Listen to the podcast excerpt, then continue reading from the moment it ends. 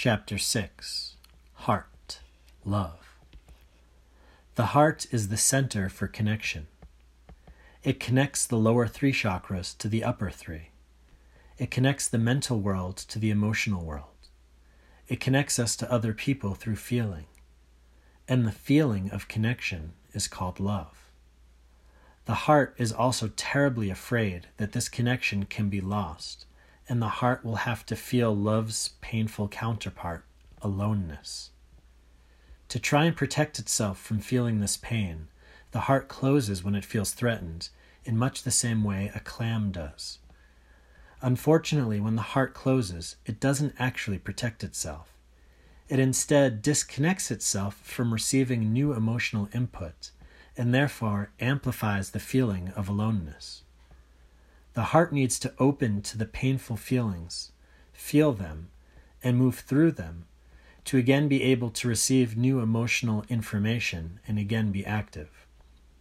If everything belonged, the heart would have no problem feeling painful emotional states within, because it would realize that by feeling the feelings of disconnection, it is actually connecting to something. This is such a paradox for us emotionally to understand that the feeling of disconnection, aloneness, loneliness, and even emptiness are just feelings and not actual states. Loneliness, for instance, makes us believe that we are actually alone instead of the truth that it is just a feeling, a felt formation inside of us.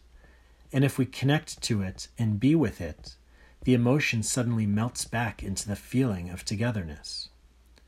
Just as a rainbow is made up of many colors, and in a year there are many different weather patterns, emotions simply rise and fall and flow past if we allow them to. It's hard for us to see that the painful, heavy, and sticky emotions that we don't want actually hang around because we don't want them.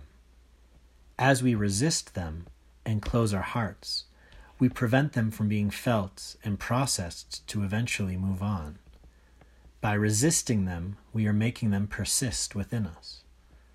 By realizing that we never had to be afraid of our feelings, and each one is important, rich, full of stories to tell, and ultimately incredibly ephemeral. We can allow the emotional universe to move through us as it needs to without contraction. When the heart sees that everything belongs, it becomes peaceful and unafraid. We attain emotional stability.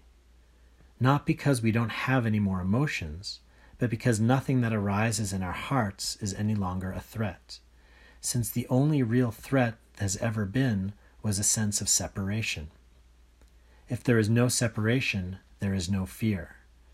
When there is connection and belonging, there is love, gratitude, presence, bravery, and joy. All of our feelings stem from the misperception of disconnection. So when we reside in the truth of being a part of the universe, the heart can happily rest in its rightful, blissful place.